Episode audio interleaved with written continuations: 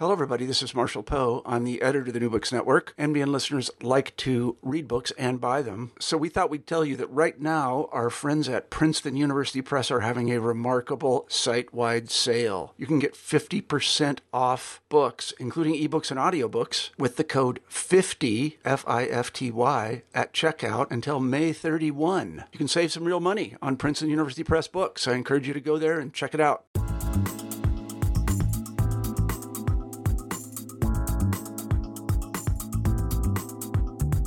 Hello, this is Rebecca Buchanan, co host of New Books Network, New Books and Popular Culture, and today I am here with Tyler Bickford, who is the author of Tween Pop Children's Music and Public Culture. Tyler, thanks for being here. Thank you for having me. So, I'm hoping you can start by telling us a little bit about how you got interested in tween pop and researching and looking at this sort of phenomena. Yeah, so one, I mean, one origin story goes back very far to working as a baker and being kind of stuck in dead end jobs, which is not the story I'll tell. Um, in 2007, I was doing research for my dissertation, which uh, became my first book, um, which is mostly about kids and MP3 players.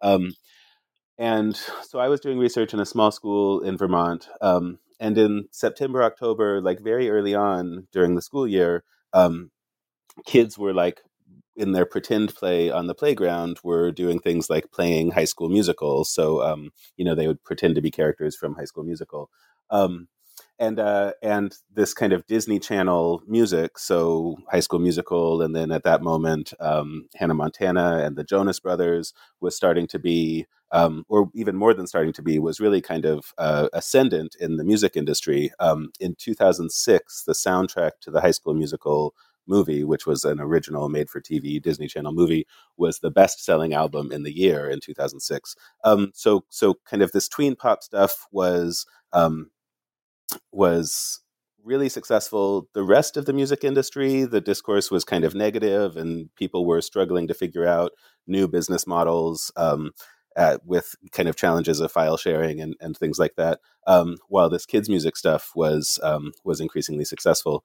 Um, and so and the kind of public discourse around this was mostly kind of confusion and surprise. Um, you'd get uh, stories in like the um, kind of business section in newspapers or on on the radio, um, talking about uh, you know uh, Hannah Montana, Miley Cyrus selling out a national tour in a very short amount of time, and just kind of a lot of wonderment and confusion, um, and then of course also concern, right, like about this um, uh, kind of children's media being so prominent and central and visible and changing so rapidly. Um, so I was, you know, working on research that was a little bit more about technology and language and kids' social lives in school. Um, all of this stuff was happening around me and and around the kids I was working with at the time. Um, and so this book is really kind of me having put a pin in that and said I need to kind of go back and sort of answer some questions and figure out what was happening in 2007 when um, I think in a in a genuine sense. Uh, kids really were at the center of popular culture um, for a couple of years in the United States. Um, so this book is kind of my attempt, uh, I guess, a decade later to um, try and figure out what was going on. Right, you very much situate this in that specific. About High School Musical came out in two thousand six, so that about five year, four five year time frame there, um, when High School Musical started until about two thousand and eleven or so. I kind of frame this really like 2001 to 2011. So um, I think of the brand Kidz Bop um, as being kind of the first major gesture here, and there was there were there were other things happening in the late 90s. Um, and um, and so my periodization is kind of tw- tw- 2001 to 2011 um, this decade where uh, kids music kind of um, expanded and grew and then in some ways was dominant um, and then by the end of it um, kind of became normal um, but yeah so so so those 10 years there. Right and we've had um and you sort of talk about this in your intro a bit. Like we've had sort of forays into children's music and children's sort of culture and sort of the teeny bopper phrase, but this is this time where you're really looking at the idea of the tween and what that means, and this coming sort of to the forefront of consumerism and music culture. So, can you talk just a bit for anyone who is not really um, aware about this sort of idea of the tween and tween culture and that sort of time frame in children's lives? Yeah, so uh, tween is this neologism um, that um, you know it's a, a, combination of teen and between, um, and it was really developed by uh, consumer product marketers starting in the '80s um, to kind of identify, um, but also kind of bracket off and segment um, this particular consumer demographic that they thought of as maybe too old for kind of and this particularly in the clothing industry um, maybe having outgrowing the children's clothing section in the department store but not yet ready for the adolescent or teenage uh, section in the department store. Um, and so starting to try and find ways to um, develop consumer products clothing but also toys and media um, for for kids kind of between childhood and adolescence. Um, and um, and by the 2000s, um, this had was no longer just a kind of narrow bit of marketing jargon, but really had kind of entered uh, everyday discourse. And so parents would talk about my tween, and even kids at this age would sometimes describe themselves as tweens, or younger kids would say, Oh, I'm going to be a tween soon. Um, you know, when I was a kid, I remember thinking when I turned 13, oh, I'm a teenager. Um, and the term tween wasn't part of my kind of self identification, but for kids uh, uh, in this period, um, it really was. So it became a common part of kind of everyday discourse about um, how uh, age is segmented in childhood. And then, um, and the argument I make um, is that by the 2000s, rather than being kind of a new uh, kind of um, segmentation of age and consumer categories, it actually had started to spread out and became uh, sort of its own center of gravity. Um, so, um, in and you can see this in kids' media and TV and and games and toys and other things. Um, that if tween was kind of originally maybe nine to twelve year olds, something kind of narrow like that, um, media that was uh, specifically designated as tween media, um, like something like the High School Musical movie, um, which was uh, which had characters who were in high school, um, but was also kind of toned down, so didn't have themes about you know sex and drugs and other things that um, kind of John Hughes styles high, high school. John Hughes style high school movies might have. Um, so toned down for younger kids, um, but then even younger kids than nine year olds, you know, five, six, seven, eight year olds might also be watching this and enjoying it and identifying with it. Um, so in 2007, I remember clearly um, second graders uh, playing pretend as Vanessa and other characters on on High School Musical. Um, so so the tween category um, start, uh, had a lot of um, expansion downward, um, but it also created some room for expansion upward um, into older ages. Um, so kids who might be not just 9 to 12, but even 13, 14, or 15 um, could still uh, identify with um, and care a lot about artists like the Jonas Brothers uh, or Miley Cyrus.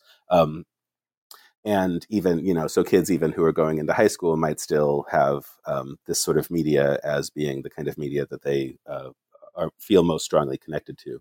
So, um, so I think there's a narrow sense of tween, which is like nine to twelve. But by the period I'm writing about, um, the this had expanded so much that it's really not unreasonable to think of it as covering, you know, five or six up to 14 or 15 and and and that's one of the things that i'm that i'm kind of interested in is the way that these shifts in how we think about age um, have kind of cultural impacts. So in the 20th century the teenager was this really important figure. Um, and um, you know, if you think about the British invasion, about the Beatles, um, you know, the image of Beatlemania um, often includes 12 and 13 year old girls as some of the most kind of active, you know, screaming enthusiastically in, in response to them. Um, but when people talked about teenagers, um, they would talk about 16, 17, 18 year old um, kids. And um, and so there was this slippage where you had this category whose kind of center was 15, 16, 17, but which expanded, you know, both downward and upward. And tween had some of the same effects. So I think the tween category shifted the center of gravity a little bit in the way that the media industries and the consumer industries um, address themselves to children. Um, so that meant that on the one hand, very younger kids um, were seen as maybe accessing things that were older for them um, at younger ages, but um, there were also opportunities for older kids to still identify with things that were explicitly marked as childish. Right. And so throughout the book, and we'll get into this, we'll get into the chapters and look at this, you sort of um, look at this sort of child, the entrance of children into this public sphere um, as consumers, and especially focusing on the idea of childhood um, having identity markers of being white and being feminine and, and how that plays out. And you do that through looking at Miley Cyrus, Hannah Montana, and also Taylor Swift. But before we get to those two and, and those chapters, you start out with the idea of Kidz Bop and the sort of sing along industry. So, can you maybe share a little bit about what Kidz Bop was? It is Kidz Bop still around? Do they still? yeah, so I think Kidz Bop is the thing that I kind of still find most exciting, um, and I, I I think Kidz Bop. So Kidz Bop is this um, is a, a music brand that was created by um, the record label Razor and Tie, and Razor and Tie, um, and and so the first Kidz Bop record came out in two thousand one.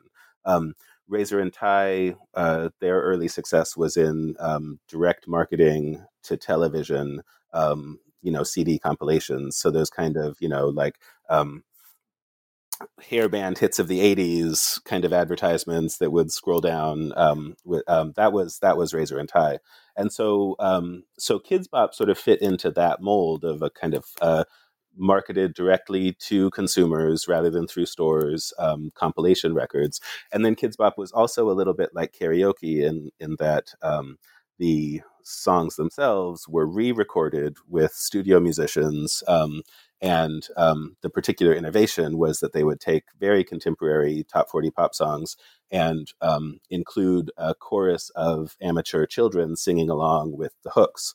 Um, so instead of just a um, instead of just you know a, a um, kind of generic reproduction of uh, contemporary pop song, you have this addition of kids who clearly sort of stand in for child audiences, um, singing along in, in, enthusiastically to the best parts. Um, so then, so Kidz Bop would release albums pretty regularly, kind of along the lines of the now that's what I call music compilations. Um, so they were they were pretty pretty contemporary, um, kind of keeping up with the music that was on the radio, and um, and they were extremely successful. Um, and so um, by you know 2005 or 2006, uh, Kidz Bop Records were consistently the very top selling kids albums, um, and um, and sometimes even would would chart on the kind of national Billboard charts. Um, and then Kidz Bop, uh, to answer your question, Kidz Bop is still around. Um, they've uh, starting around 2009 they transitioned quite a bit from that direct marketing kind of anonymous choruses of children model to a model um, based on um, identifiable uh, bands of child performers. So the Kidz Bop recordings now are um, instead of having a kind of anonymous adult studio singer singing the leads joined by amateur children, you now have a group of um, five named uh, child artists. So kind of more like the Mickey Mouse Club or something. Um, singing along, uh, singing these songs, and then also, and so a big part of this is um, is that supports uh, live touring um, and other kind of merchandising. But that that ends up, I think, in interesting ways, being a really different model and a really different um, conception of pop music from the one that I'm really interested in, which is this early one where they're really stripping out all the stuff that we as pop music scholars often think of as central. You know what um, Simon Frith talks about the grain of the voice of the pop singer, um, which is really distinctive to the individual celebrity voice that's kind of close mic'd and, and gets all of this kind of focus in the mix. Um, and that's just kind of stripped out altogether. And what you get instead is this um, uh, really exuberant kind of representation of the kind of amateur mass audience singing along, you know, in their cars or in their showers or in their bedrooms or, or whatever it is. And um, and so some of these early Kidz Bop recordings are are to me really powerful and even kind of profound in um, the sort of uh, take they have on what pop music can be um, as a kind of democratic mass medium rather than one that's really kind of obsessively focusing in on the details of a celebrity voice or body. Right. And you use one of the examples you use is Since You've Been Gone by Kelly Clarkson and that idea of um, the videos and kids performing in their bedroom. So this sort of bedroom culture that is very much a private space. Uh, I think you mentioned Mary Celeste Kearney and other women who have sort of talked to scholars who have talked about this idea of the bedroom as sort of a private space, especially for young girls.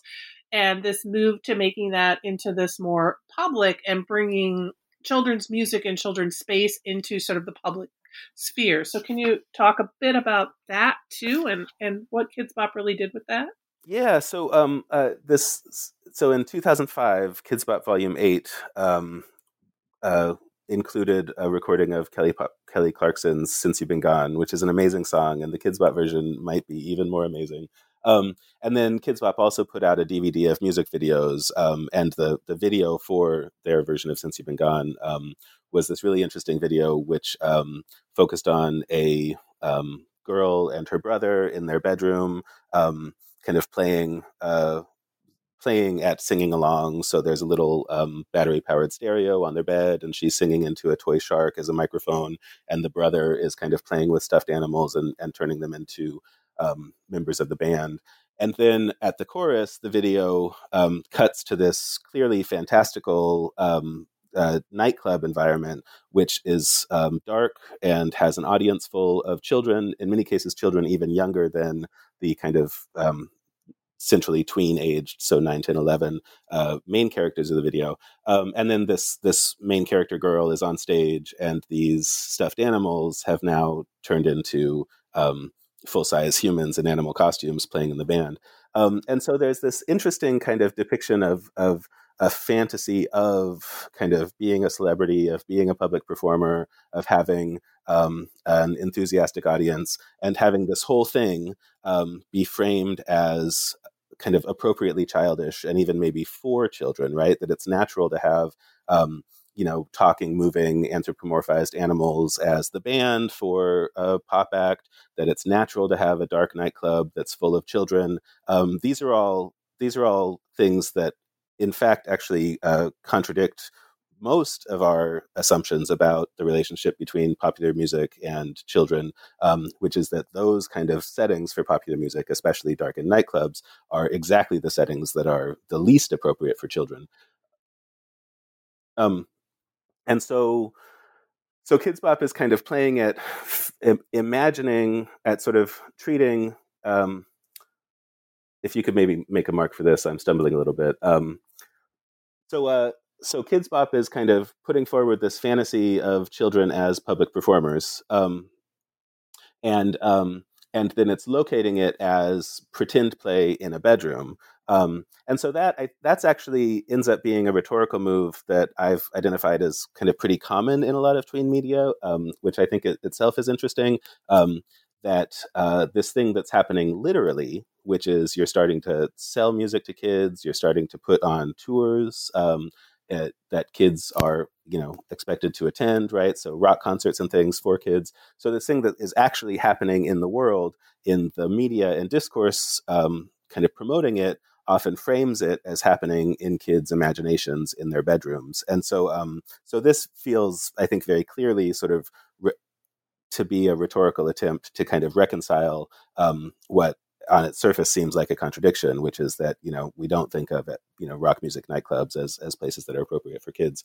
So it's really asking everyone to to kind of rethink those spaces of music consumption um, as being spaces that actually are kind of sheltered and domestic, um, and uh, and then to to reorient toward the bedroom. And of course, the bedroom is this longstanding site of music consumption.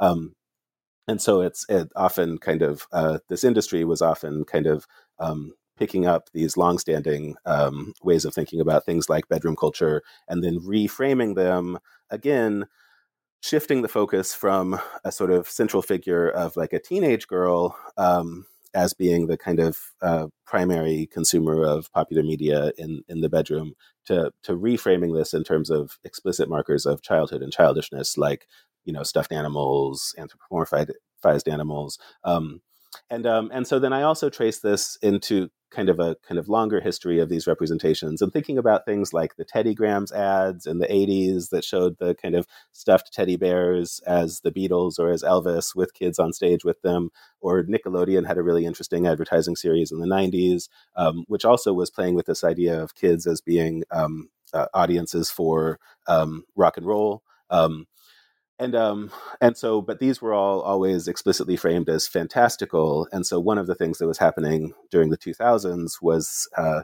these representations of kids participating in mass music culture were increasingly framed as literal rather than fantastical. So literal on the one hand happening in kids imaginations um, and then in what i think of as an amazing movie this the justin bieber biopic um, oh, whose name i'm blanking on um, the um I have a whole chapter about it. Um, never say never. Um, which also which which so the Justin Bieber biopic Never Say Never, which in 2011 came out, and instead of uh, imagining kids fantasizing in their bedrooms, it really puts the internet and YouTube at the center of this imagination. And so um so um instead of having kids performing on stage in a nightclub being a fantasy, being somehow magical or impossible, um, it makes it fully literal. And it says that kind of YouTube is the thing that is connecting children in their bedrooms or in their backyards with, um, you know, the same children at a concert at Madison Square Garden. Um, and a figure like Justin Bieber, who kind of is is shifting back and forth between the child in the family bedroom and the child on stage at Madison Square Garden. So all of that is to say that I think Kidz Bop is kind of remarkable, and if there's one thing that I could have achieved with this book, it's to encourage people to go back and look at some of that early Kidz Bop and um, and listen to it. Um, it's not necessarily good, but it's just fascinating, and to me, it really um, it's it's a really remarkable kind of take on what pop music is and could be. Yeah, it, this whole thing also reminded me when you did sort of the history of like uh, Chuck E. Cheese and those spaces where they had the animatronic animals and you know you come and play games and then they sing weird songs to you. And yeah, absolutely. yes i think that's right. Um, and and that are also darkened right? Like there's this interesting mm-hmm. kind of toying with um, with kind of overlapping those things like these sort of family sheltered spaces um, that are also some kind of strange simulacrum of adult uh, nightlife. And then you have things like Dave and Buster's, which are kind of then the the reverse of that, right? Like which is Chuck E. Cheese for adults rather than yes, you know, uh, a nightclub for kids. so yeah, so you um move into looking at your next two chapters. Look at two female artists that are still very very famous and. Um, but the first is you, you sort of look at Hannah Montana, Miley Cyrus, and um, what happens with Disney, right? So Disney has been failing for a while with their sort of large kid centered animated musicals and so they sort of move into television and, and sort of compete with nickelodeon. And so can you talk a little bit about that what, what disney's role in this sort of tween tween rising? And then in particular what happens with um, hannah montana and miley cyrus yeah. Um, so uh, Disney is definitely at the center of a lot of, a lot of this, mostly just because they had so much power, and I think they were the ones who had the power, and in some ways the credibility from the public and especially from parents to um, to lock some of this stuff in. Um, um, so one of the things that I'm interested in in in the history of Disney's kind of turn toward pop music in the 2000s um, is that it was part of a, a longer trend of children's media professionals and children's consumer industry professionals really kind of wringing their hands about tweens and about older kids. There was this very strong discourse in the 90s that um, that kids television needed to figure out ways to attract older children. So not teenagers, right, but older children. Um, and that that was where the future was. Um, and that those were the kids who that was the only place to kind of expand, um, and that those were the kids who um, were you know these kind of important new consumers or who were being left out somehow by the existing industry, and um, and so in the '90s, Nickelodeon was successful at that, um, and um, and Disney meaningfully was not, um, especially on television. And in the 90s, Disney also um, was having so much success with its animated feature musicals, right? The Little Mermaid and The Lion King and these other things, um, that they were fine with the Disney Channel, the television network, um, being kind of uh, a secondary sort of addendum to that. Um, but uh, the Disney Channel in the late 90s, um, for a brief period, would do things like air concerts um, by um, NSYNC or Britney Spears or LeAnn Rimes, um, kind of famously.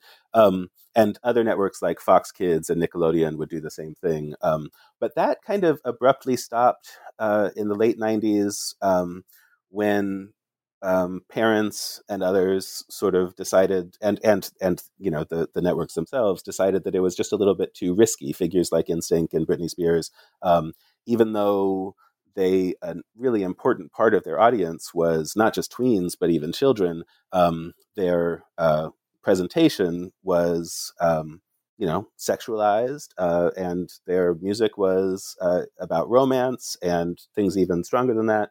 Um, and so, um, so on the one hand, those artists wanted to be on networks like Disney, the Disney Channel, to reach out to child audiences. Um, but on the other hand, I think networks like Disney eventually found those contradictions just to be a little bit too strong, um, and so they stopped doing that. But the other part of that is that um, you know Disney, in particular, as a company, has always kind of wanted to own its IP, and so the idea of having Britney Spears come and do a concert, and you might get the viewers for that, but you really don't get anything else, right? You don't get any other kind of secondary sales, um, and you don't own the rights to any of the, the any of the publishing rights or anything else. Um, really didn't fit the Disney model. So Disney started. Um, Disney started kind of, uh, you know, developing new approaches to this. The other thing in the '90s that Disney did was Radio Disney, which was this radio network that um, that would play folks like Britney and Christina Aguilera, um, and also would play um, oldies and gimmick songs and, and other things. Um, Lizzie McGuire in the early 2000s uh, was a kind of proto Hannah Montana in some ways. I mean, Lizzie McGuire was very successful and, and doesn't take a backseat to anyone, I don't think. But um, uh, so Lizzie McGuire, um, you know, had uh, had the successful television show that then turned into made for TV movies and also um, uh, pop music albums. Um, but it was really in 2006 when the Disney Channel produced High School Musical um, that, and I think that was kind of a surprise success. I think they were doing that; they thought it was going to be good, but they didn't think it was going to be quite the phenomenon that it ended up being. Um, and so once High School Musical came out in 2006 and was so successful, then Disney uh, really started injecting resources into developing new acts. So and and uh, in 2007 that was Hannah Montana, and then very quickly the Jonas Brothers. And the Jonas Brothers started out not as a TV show, but as a, a recording act that then um, had a presence on television. Um, so, anyways, all of this is to say that um, all all of kids TV in the 90s was chasing older kids and trying to figure out how to do it. And in the 90s, um, I think everybody involved kind of understood pop music as being an important uh, way to attract older kids, but they hadn't quite figured out how to reconcile some of the challenges that including pop music on your network created, right? Because on the one hand, you want older kids, but you also don't want to be putting material that parents think is threatening or inappropriate on your channel and kind of uh, diluting your brand. Um, so what Disney did, and I think what Disney figured out was that they could, you know, start doing it in house, and then they could be in control um, and really precisely calibrate those kind of cultural representations of sexuality and of gender and of romance and other things. Um, and then that also meant that they could kind of own all the IP and they could spin out all of the merchandising they wanted and and whatever else. Um, and so by 2006, um, you know, the idea that everyone had in the 90s that pop music was the way to attract older kids, by 2006, that really finally sort of came to fruition with High School Musical. And then over the next five years, everyone just kind of started pouring resources into these pop music um, on TV acts.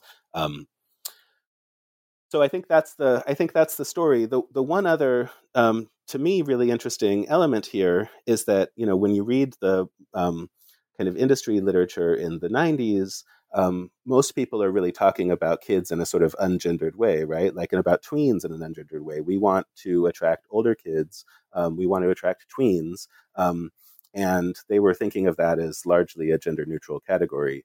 Um, by the 2000s, I think if you talked about tweens, I think most people implicitly and even explicitly um, saw the kind of figure of the tween as being a girl, as being gendered feminine.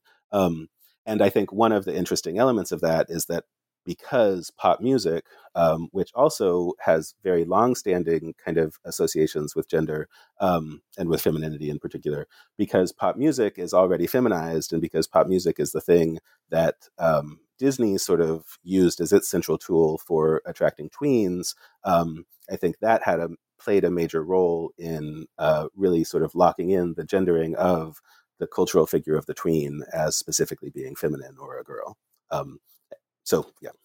Yeah, and you use so so you use Miley Cyrus um, and Hannah Montana to really explore that, right? To explore mm. not only that sort of feminization of and um, of the child, but also sort of through this post-feminist lens. Um, and so, can you talk a little bit about that role of Miley Cyrus, Hannah Montana, in in I don't know if projecting is the right word, um, but but highlighting these it, those elements.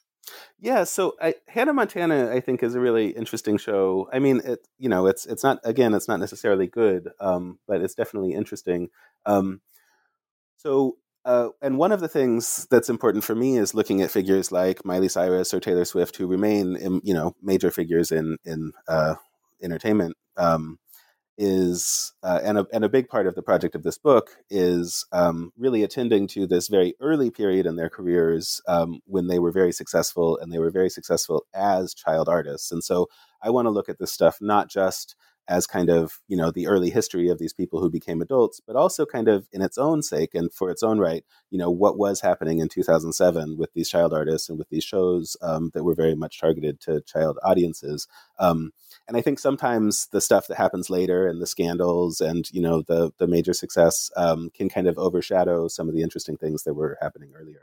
So the show hannah montana is a show about um, this uh, girl who lives a double life as a you know quote unquote normal everyday school kid um, who lives in a normal or actually very affluent um, kind of suburban family um, who has a double life as one of the uh, biggest pop stars in the country um, and so everyone who she knows in her everyday life just knows her as miley um, but then they also they don't know that she is also the biggest pop star in the world, who's Hannah Montana. And so um, so the the kind of situation of the sitcom is the challenges that that double life and that double identity creates um, in her kind of everyday life.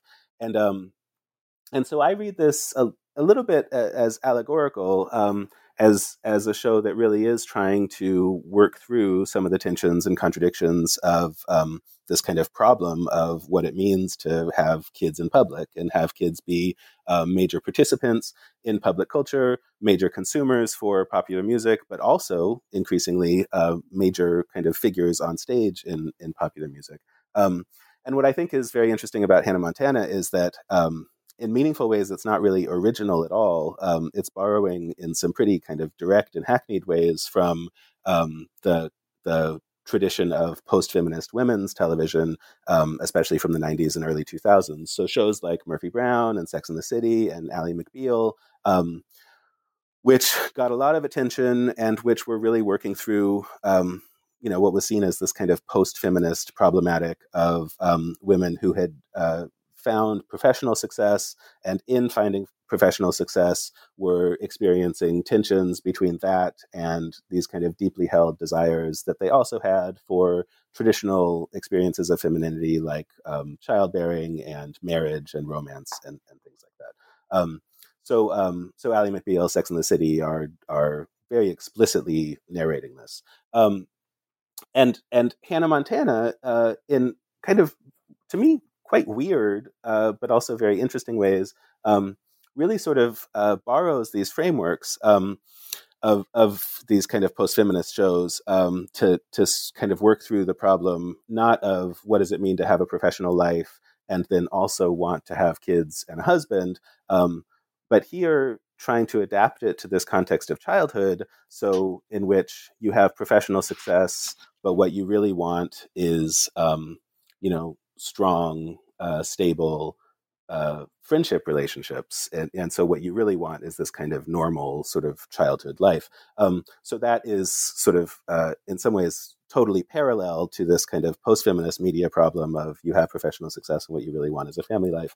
Um, and then when when it gets adapted to childhood, um, what happens is that these friendship relationships, um, like in particular Miley's, you know, uh, best friendship in the show, these friendship relationships become the ones that are actually uh, really interestingly the sort of site of um, all the kind of um, sort of stress and anxiety, but also desire as the thing that being a successful professional is kind of um, maybe creating challenges for.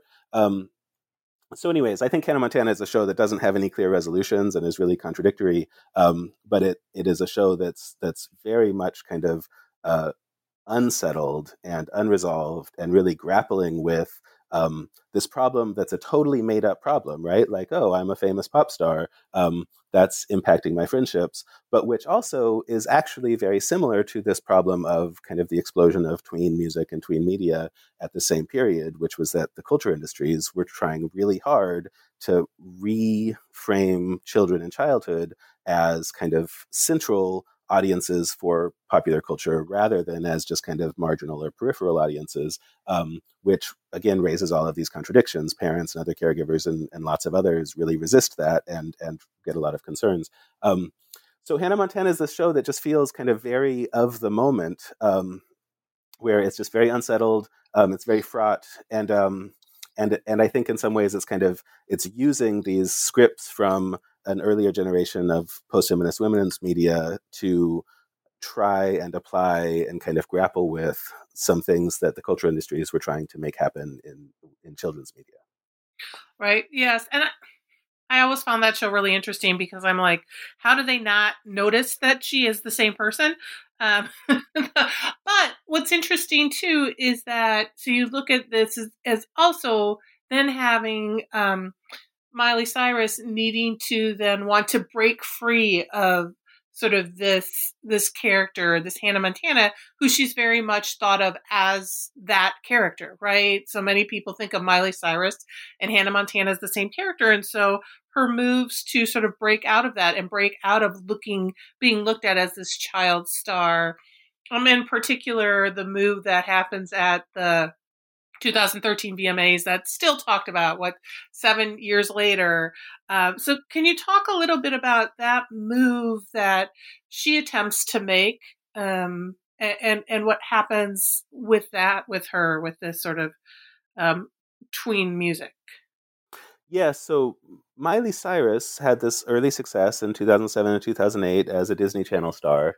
Um, and then pretty quickly, it seemed clear that that Miley Cyrus, the artist, um, you know, was uh, struggling with some of the constraints of Disney and and was ambitious and and kind of was interested in in in breaking out into something beyond Disney. Um, but that kind of Disney brand and the association, um, you know, the identification everyone had of her as a child star, um, actually kind of weighed her down. Was a bit of an anchor, um, and so she made kind of multiple attempts to um, to put out records and songs and videos that um, that seemed clearly designed to sort of shift the public image of her um, from a child star to something more like a conventional, uh, you know, adolescent, you know, pop star. Um, and those were kind of consistently unsuccessful, um, right until uh, 2013 and Bangerz was released, um, and um, and the main thing that she did with Bangerz, um, which was on, on, the one hand, there was a lot of content around drug use, and there was also a lot of content around sexuality.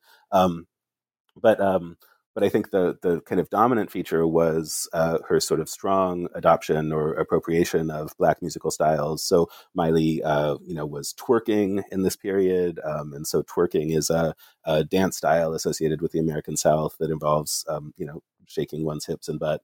Um, and uh, and and so she was doing she was very actively and clearly to everyone involved trying to um, put forward this kind of risque, you know, inappropriate um, uh, even vulgar, but especially heavily sexualized image. Um, and and the thing that she turned to was African American culture, right? Um, and this uh, she came in for a lot of criticism, and I think really valid criticism, where what she ended up doing was um, actually doubling down on longstanding stereotypes and assumptions about the sexualization of African American women um, and the objectification of African American women's bodies, um, and also the sort of appropriation by white performers of African American uh, musical styles and dance styles. Um, and uh, and I, the thing um, that I'm kind of trying to work through in my discussion, and the thing that I feel like I can contribute is a particular perspective on childhood here, and on maybe girlhood in particular, but on age. Um, so there are are uh, you know better critiques um, uh, of of Miley Cyrus's appropriation of African American culture and her kind of objectification of, of Black women. Um, but what I'm really interested in is that in all of this uh, representation of Black culture that she's doing, she's also including these representations of childhood. So on stage at the VMAs, she has these stuffed bears dancing, um, and and other things like that. Um, and so it's really interesting to me, um, and interesting, I mean, troubling also um, that it was clear, I think it was clear to Miley that the thing she needed to break out of was this kind of Disney trap. And what Disney meant to everyone was kind of kids' media. Um, but the tool that she used to sort of finally break free of it was these representations of African American culture. Um, and so she was sort of setting up uh, an opposition that I think is usually kind of tacit or invisible, but I think she was kind of helping make make visible an opposition between childhood on the one hand, or these like very sort of uh, normative cultural constructions of childhood associated with Disney, and then on the other hand, these um, stereotypical ideas about African American musical culture and um, and uh, black women's sexuality and black women's bodies. And so that is not an obvious opposition at all, right? That African American culture and children and childhood are somehow opposed, and that if you lean hard enough into the one, you will kind of finally uh, break free of your associations with the other. Um, but it seems very clear to me, and I think kind of you know closely reading the um, you know cultural text that Miley pr- was producing at this time, it seems very clear that she was she kept escalating these efforts to break free of the Disney childhood brand. Um, and when she was finally successful, was um, you know she layered you know, heightened sexuality. She layered things like drug use. She layered countercultural things, and it was when she sort of finally layered these appropriations of black musical styles on that she was was successful at that. Um, and so, what this is helpful for me at doing, with you know, 2013 is actually kind of after the the core period of my book, but it's helpful for me in kind of retrospectively looking back at the what I think of as the tween moment, this period from 2001 to 2011, and sort of helping to see the uh, ways in which it was implicitly, at least, racialized, um, and that what was happening in, in tween media and tween culture um, was actually very strongly invested in a kind of logic of racial whiteness um, and its associations to other, you know, cultural values around childhood and and uh, femininity and and childhood innocence. Um, and so it, you know, the show Hannah Montana was a show about uh, an artist who performed country music, country rock, who was um, from a family um, that had kind of markers of Southern culture, of white Southern culture. Um, Billy Ray Cyrus, the white country performer, is a member is on that show. Um, Dolly Parton shows up on the show as a relative um, who performs a kind of um, exaggerated. Uh, uh, capital W, capital T, kind of white trash kind of um, uh, uh, personality. I'm borrowing from the media scholar Morgan Blue here uh, to, to some extent. Um, and I want to put that that phrase "white trash" in you know uh, under erasure. I, I don't. Um, I think that's a problematic phrase too. Um, but anyways, so Hannah Montana, when we go back and look at it, is also like pretty strongly invested in markers of whiteness, but they're all kind of um, you know set in the background. Um, they're not. They're not uh, you know, race is not a central topic of that show. um, and so the whiteness is sort of implicit and invisibilized. Um, but when we when we then jump forward to 2013 and see how actually uh, race was this powerful tool that Miley could use to break free of Disney, I think it's helpful to kind of put in relief all of the ways in which whiteness actually was really central, even if not explicit, um, during the heightened period of the tween moment. And, and you use this sort of same critique or a similar critique in looking at um, Taylor Swift right? And examining sort of the role of Taylor Swift, who in some ways is very different from Miley Cyrus, but in many ways they have some similar backgrounds, right?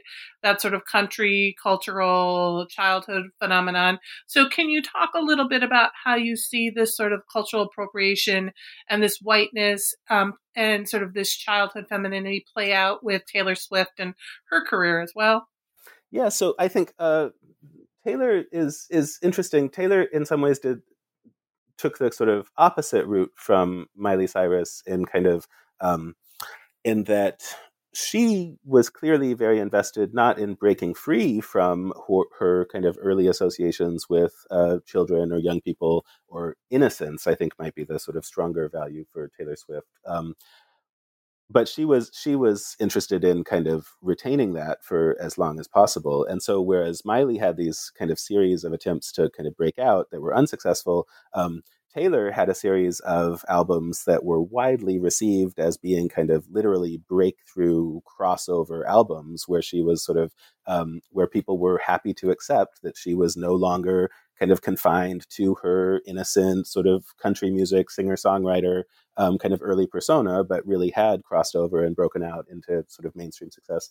And every time this happened, um, for a very long period, she um, she would then sort of very quickly um, kind of uh, double down on markers of um, not just innocence, right? So she would start, she would talk about her parents uh, in kind of non sequitur ways um, and, and things like this. She would kind of frame herself as a child, but also of um, grievance. So then, not just talking about her parents, but um, you know, complaining about uh, being bullied as a middle schooler, right? So this is someone who just had the most successful album, um, who is at the top of the charts in mainstream pop music, and who is still sort of volunteering, um, you know, her memories of grievance at being bullied in middle school. Um, so she would, uh, and and I don't want to. I mean, I, I I don't want to dismiss her experience. I'm sort of uh, trying to identify rhetorically that she would sort of um, resituate herself, reframe herself in these sort of um, uh, kind of childish or innocent positions.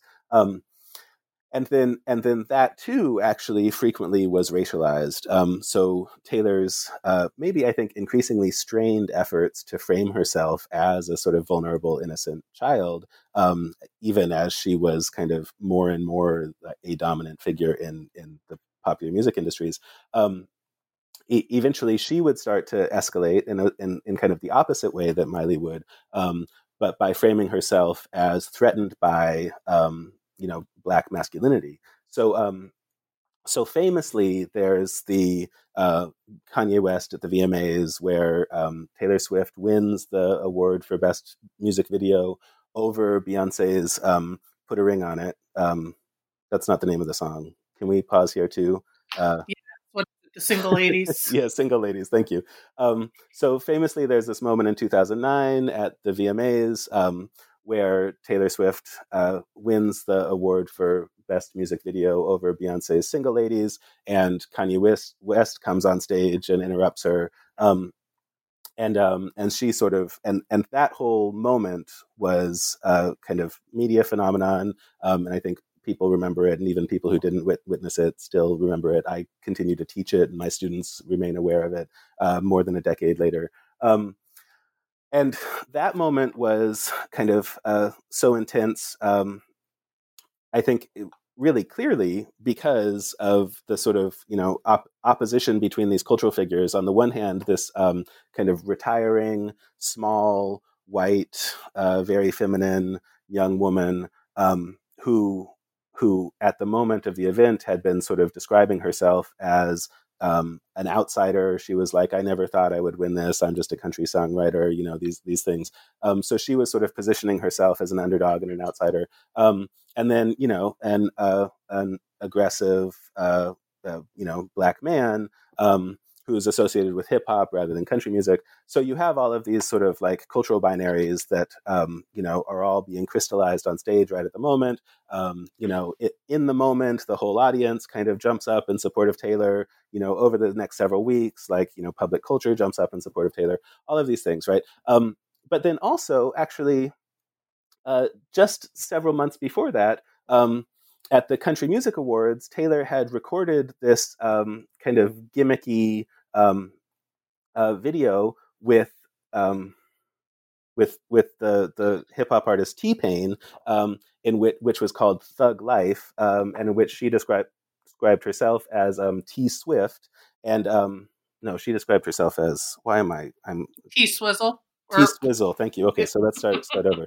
Um, so at the VMAs, uh, actually that same year, um, Taylor Swift had uh, uh, appeared in this kind of gimmicky video with the um, hip hop artist T Pain, uh, where she took on this hip hop name of T Swizzle um, and performed in this very uh, exaggerated, I think, kind of uh, recognizably sort of neo minstrel kind of performance of hip hop, um, where she and T Pain are in a darkened um, parking garage. Um, so they're in this kind of empty parking garage.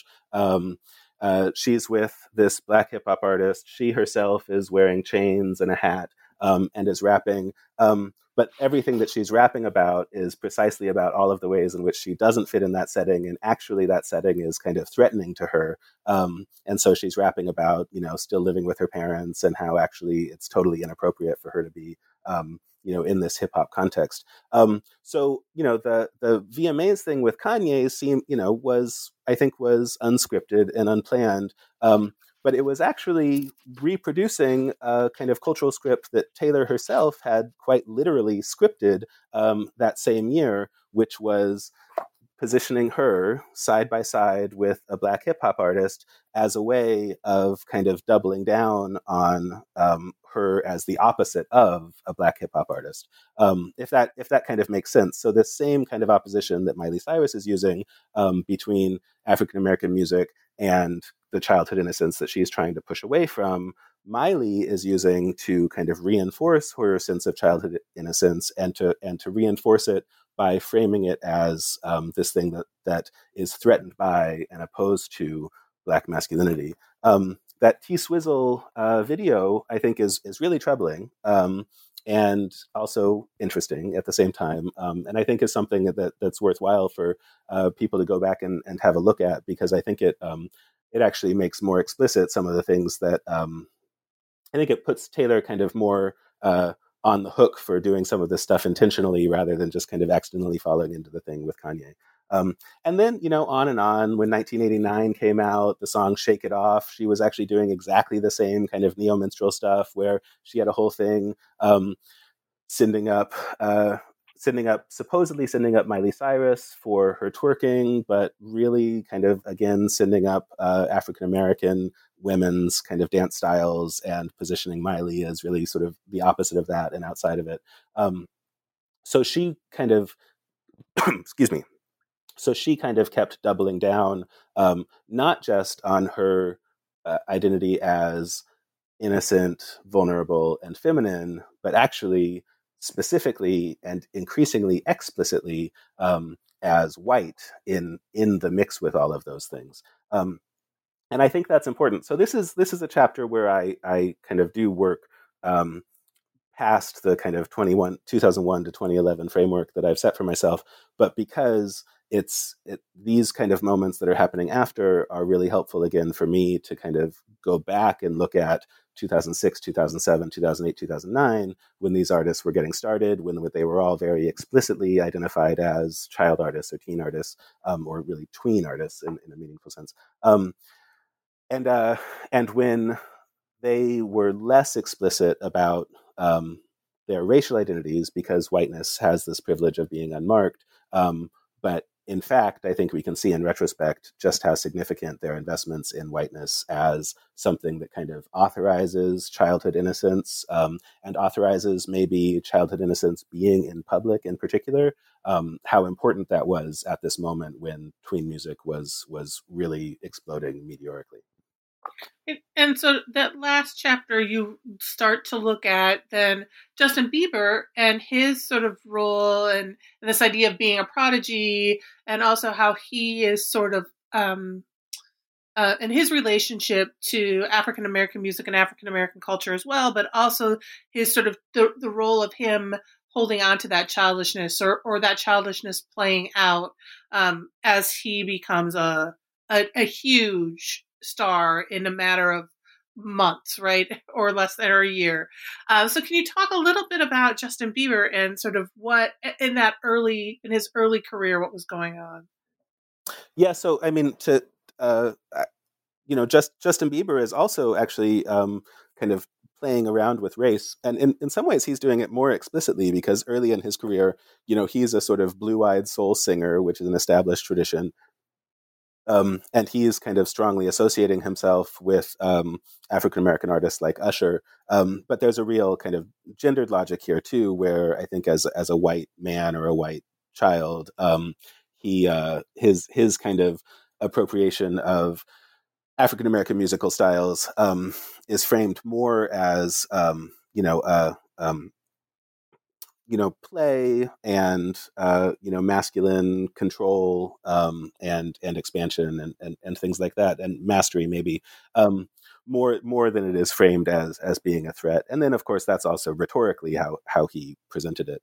Um, and then yeah so I I spent a lot of time on this 2011 movie Never Say Never which I think is a like kind of a surprisingly really good movie. Um, it's it's um, just kind of remarkably tightly constructed, and um, and the I think the thesis of the movie, you know, so the movie is a it's a biopic slash concert film. Um, and so it's following uh, his tour in, in 2010, um, with, and it culminates in this performance at Madison Square Garden.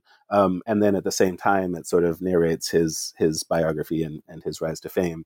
Um, and the the thesis of the movie really is that um, is that kind of social media and and YouTube in particular are sort of central here.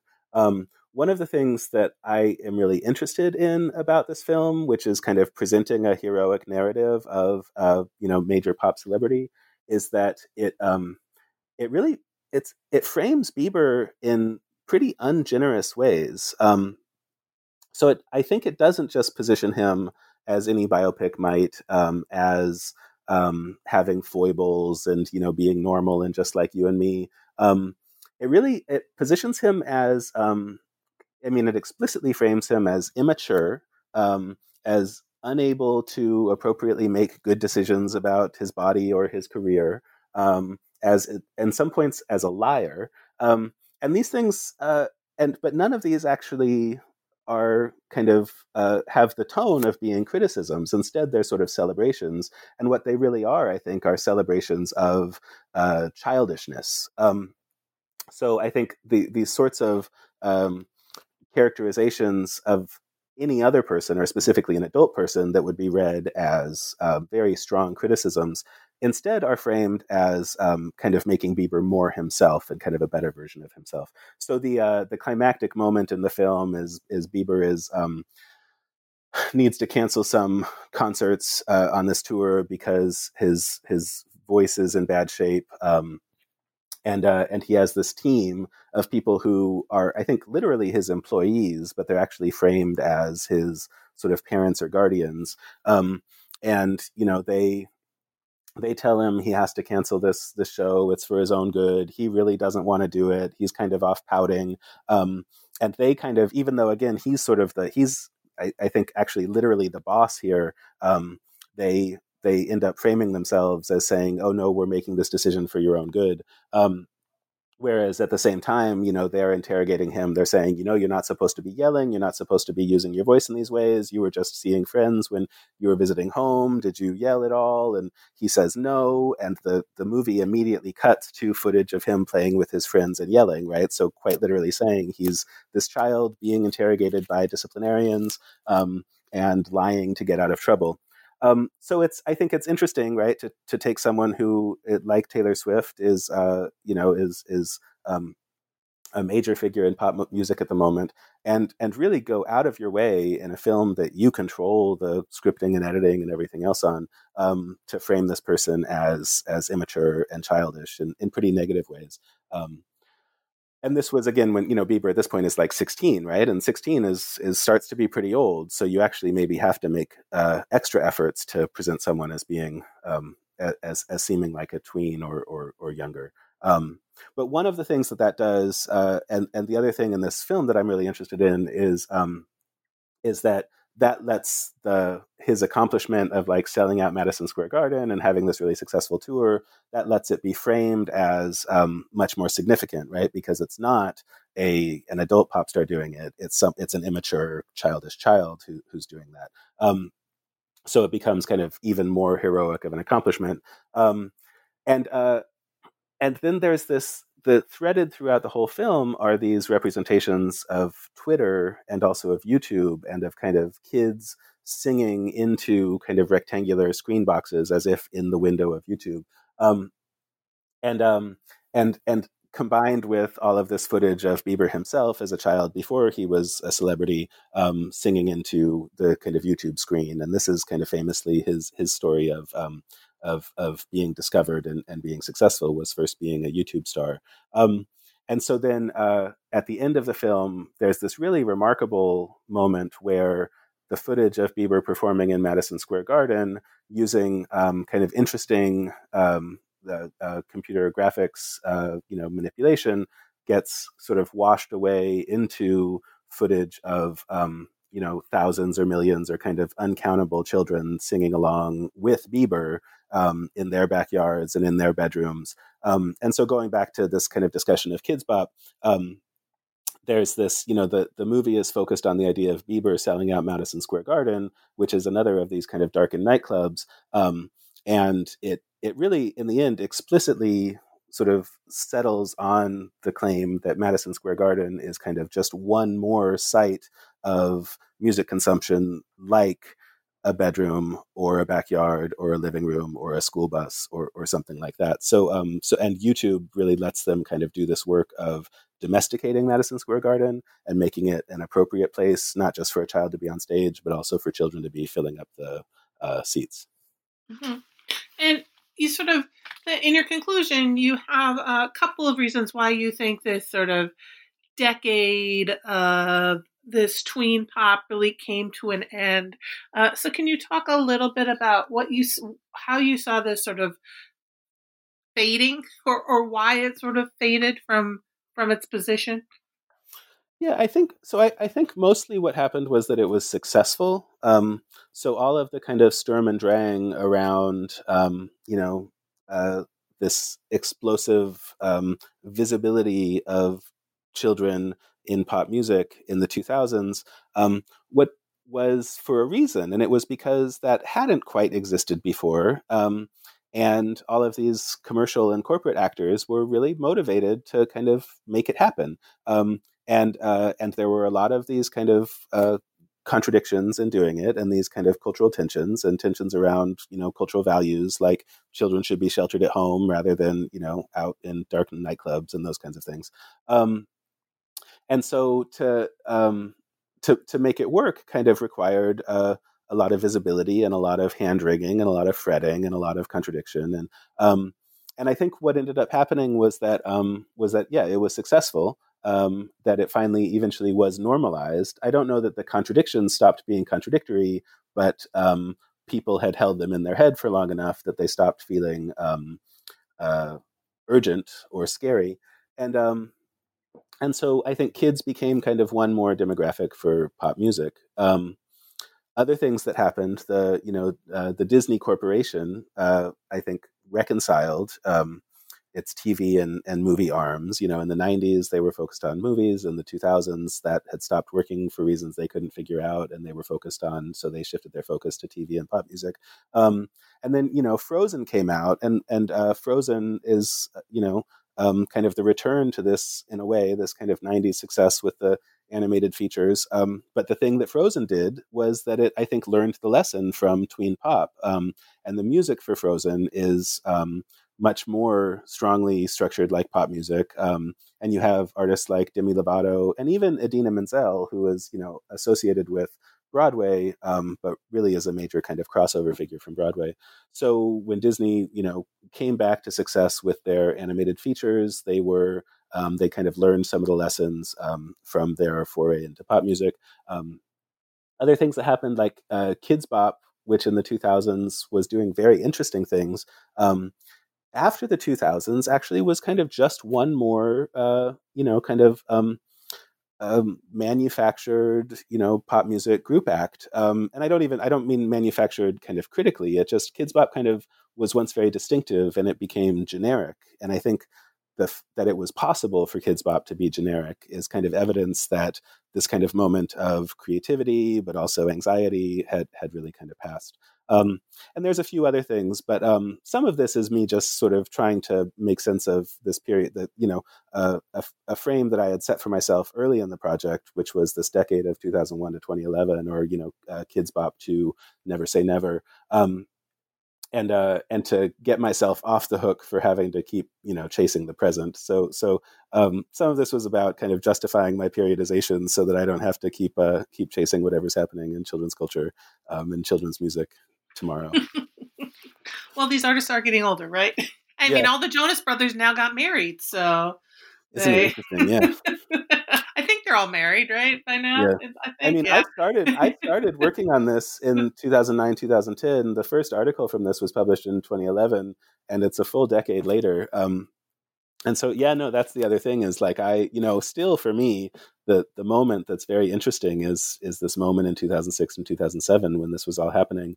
And um and but you know scholarship takes a long time and publishing takes a long time and these other things. And um and and i think there was a moment probably in 2015 or 2016 where i i shifted my language from now to from you know language of is happening or or is happening now to to language in the past um partly because just you know things kept changing. Um, you know, the Jonas Brothers broke up and they got back together. Taylor Swift became this version of Taylor Swift. All, all of these things, and um, and and not just for convenience, but also it just kept being clear to me that those all of these things that are happening with these adult artists in kind of the mainstream of pop music um, are interesting and are fine, but they're very different, and I think in some ways maybe not relevant to um, a, a, separate question about which is about how are the children's culture industries constructed. And so absolutely the children's culture industries often kind of um, you know produce artists who go on to have successful adult careers. But if we only focus on those successful adult careers then um, we're never uh, fully giving credit and thinking through uh, what's actually happening for child audiences and for child audiences and for this this industry as a whole Yes, and and as I was reading this, I was I kept thinking back to uh, Disney. Well, not back to, but thinking about Disney Plus and how a lot of this stuff, especially what Disney was doing at that time, is now readily available for a whole new audience. Right? I have a nine-year-old who loves High School Musical, um, and, and but it's uh, it's going on what fifteen years old now and right? So thinking about those things um, and this new audience and what's coming with that and how they then try to find the you know looking at these child stars and then now seeing them as adult stars but how that sort of plays out as well. Yeah and that's that's kind of brand new right? Like that you know that that high school musical would be available uh, streaming and so accessible rather than just on a dvd or something that might easy, be easy to get lost or put in the corner um, or or Lizzie McGuire is being rebooted. Um, my students are my college age students who actually would have been too young, I think, for Lizzie McGuire when it first came out. Um, are uh, are are right now um, really upset that Disney is uh, not releasing it because there's some kind of you know PG thirteen style content issues with it. Um, like they really want to watch the rebooted Lizzie McGuire, and and yeah, so so these some of these things do get canonized. Um, and I also think it's really hard to predict what is going to last and what's not. You know, um, like that that Lizzie McGuire is something that would have um, that High School Musical is something that would have, um, and uh, is I think I think very interesting. And I don't think you could have called that at the time. Yes. No, my college age students as well are obsessed with, and it's interesting too across um, racial demographics, the obsession with some of these things, especially High School Musical, um, in ways that I'm like, you guys were like four when that came out. They're like, it's still awesome. And I'm like, okay. yeah. Well, and one of the things, this actually goes back, I think one of the things uh, among many, but one of the things that this tween music and the kind of expansion of the tween category did was it gave a lot of permission, people permission to um, kind of be childish, right? So that that idea that college students are still kind of uh, actually feel like it's okay to love High School Musical rather than feel like there's that's a threat to their kind of maturity or adulthood. Um, I think that's a little bit of a of, of, a difference, and I think it has a lot to do with um, tween uh, maybe taking up some of the oxygen and some of the gravitation gravity from teenager, right? Um, which was the kind of dominant cultural figure for thinking about age and culture in the 20th century. Right. Um, so we've been talking for a long time. Yeah, yeah, yeah. I, so, I go on. I know. I'm sorry. no, it's fine. Um, but I, I mean, this just came out, but I don't know if there's anything new you're working on right now that you want to promote. And I know it's a crazy time of um, for all of us, and so I'm not sure if you're working on anything else or um, anything you sort of last words that you want to get in. Yeah, well, the next project is um, hopefully a uh, a history of the independent children's music industry in you know uh, in the United States. So thinking about folks like Raffi, um, but also trout fishing in America, um, and Laurie Berkner and, and other figures like that. And this is something I've been doing uh, I, that I that I once thought actually might be part of this project, but this project got too big. Um, but there's this whole other side to children's music, um, and this whole fascinating history of independent artists um, building kind of sustainable careers and real meaningful relationships with their fans um, over long periods of time that um, that this big media stuff really overshadows. Um, so that'll be that'll be a while before it's a book. But I've spent a lot of time the last few years uh, interviewing um, artists and professionals um, uh, who are working in independent kids music, um, and I'm excited about kind of diving into that a little bit more. Awesome. Yeah, this also made me think of uh, They Might Be Giants. Yeah. Um, who was great as, as I was growing up, right? And, you know, and I was in the early college and late high school, and then bringing my son to see They Might Be Giants when he was maybe mm-hmm. four or five in. in a like nightclub in Philly but it was in the middle of the day, right? And all the lights were on. Yes, um, exactly. Right. But it was right. All of that. It made me think of that and their sort of move. And it made total sense to this like playful music for kids that when my child was like five, six, seven, he just loved They Might Be Giants so much, right? Um, but they also played for the adult audience because they mm-hmm. came out and did some, you know, Istanbul and and did that kind of thing when they, you know, came out uh, for their encore. So they knew who they knew that those children had parents who um, brought them there. But it was really, you know, that kind of stuff was made me think of that too in reading this. Yeah, no, and, and that that's absolutely right. And I one of the one of the concerns I have about kind of writing about this very visible stuff is that sometimes it still kind of overshadows the really interesting stuff that's actually happening just every day, not just in you know nightclubs during the day, but also in libraries and schools and um and and kids music is this big thing. One one a person once said to me that more kids records have been sold out of the trunk of a car than out of any music store. Um, and I, I, think that I think that's true. And of course, that's changed with the internet. But um, but the, the real history of kids' music is um, is really kind of off the books um, and and a little invisible. Right. Yes. So it's been really great talking to you. Um, again, yeah, this was thank you for taking the time. yeah. Yeah, Tyler Bickford, who is the author of Tween Pop, Children's Music and Public Culture, speaking with me for New Books Network, New Books and Popular Culture. Thanks so much, Tyler. Thank you, Rebecca. Take care.